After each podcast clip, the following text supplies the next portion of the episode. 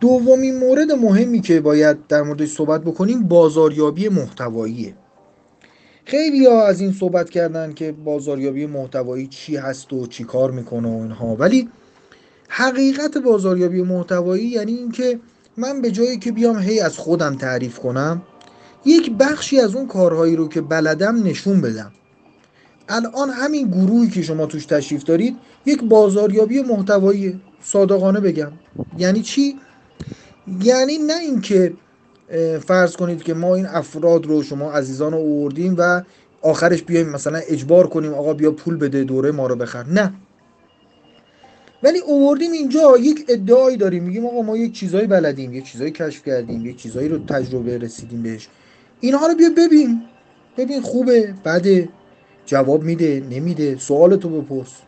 این دقیق ترین و بهترین نوع بازاریابی محتواه. البته منظورم گروه واتساپ نیست اینی که این استراتژی بهترین استراتژی بازاریابی محتوایی ابزارش می‌تونه واتساپ اینستاگرام تلگرام هر چیز دیگه ای باشه.